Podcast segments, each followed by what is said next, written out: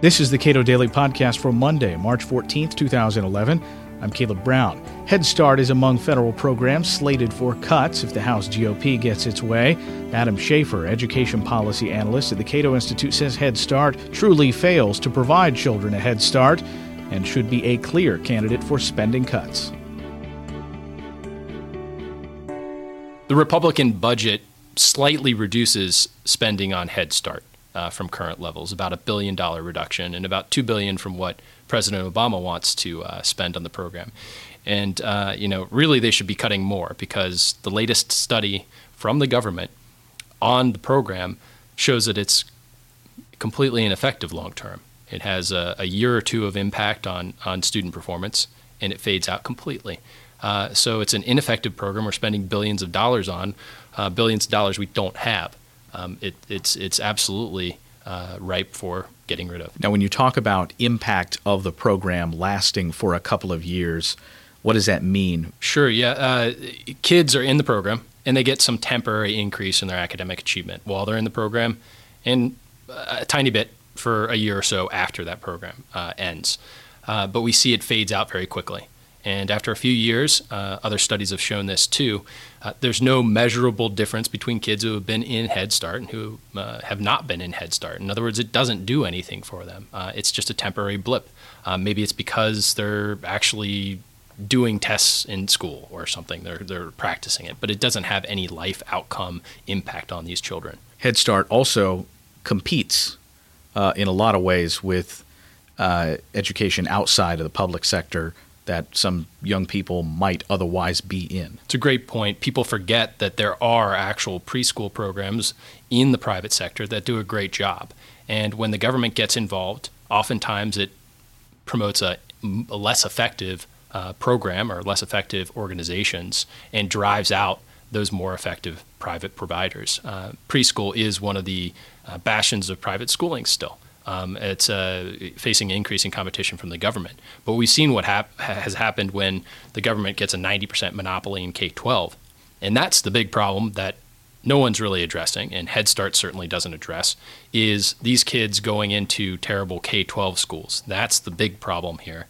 We need a school system that works for children, not uh, an ineffective federal program uh, for preschool. Is there some benefit, arguably, from having a a uh, public sector program that provides a, and I don't mean to be glib, but a babysitting service? Well, uh, pe- a lot of people need childcare, but there's there's there's ways of addressing that need, and the federal government sh- certainly shouldn't be doing it. Um, there are state programs, uh, state tax credit programs that can be used to encourage uh, donations to low-income families, so that they have the preschool options uh, that they might need for for work or for enriching their child's life.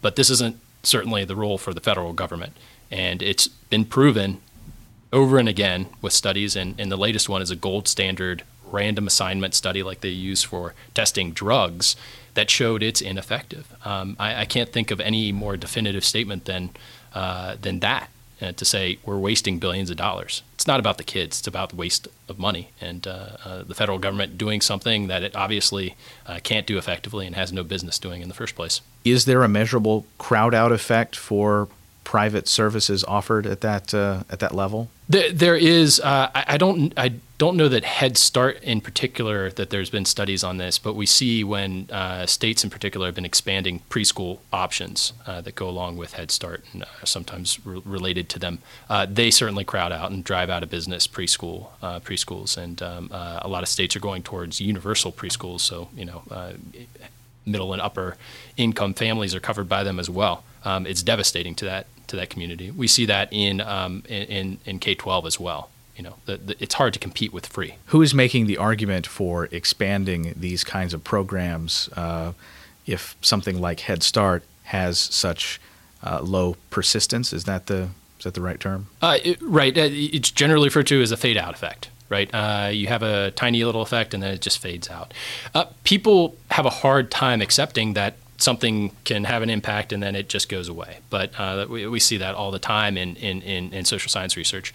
Um, there's also evidence that you know, in, in a common sense view, that the earlier you intervene with a, a, child, the better. And I agree, that's true.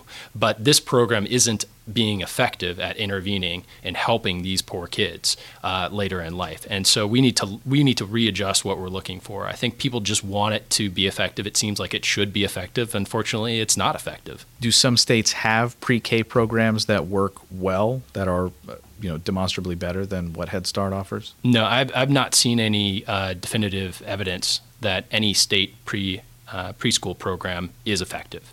Um, when you look at the states that are leaders in uh, uh, expanding preschool a- um, uh, uh, access and coverage, they do not do better than other states. Um, that's just a real rough gauge but um, they certainly don't seem to be uh, performing any better. Um, certainly doesn't seem to be any correlation with how much they've expanded their preschool options. And the, the actual scientific studies, which are the best gauge of this, demonstrate the same thing. Adam Schaeffer is an education policy analyst at the Cato Institute. You can read more of his work at cato.org.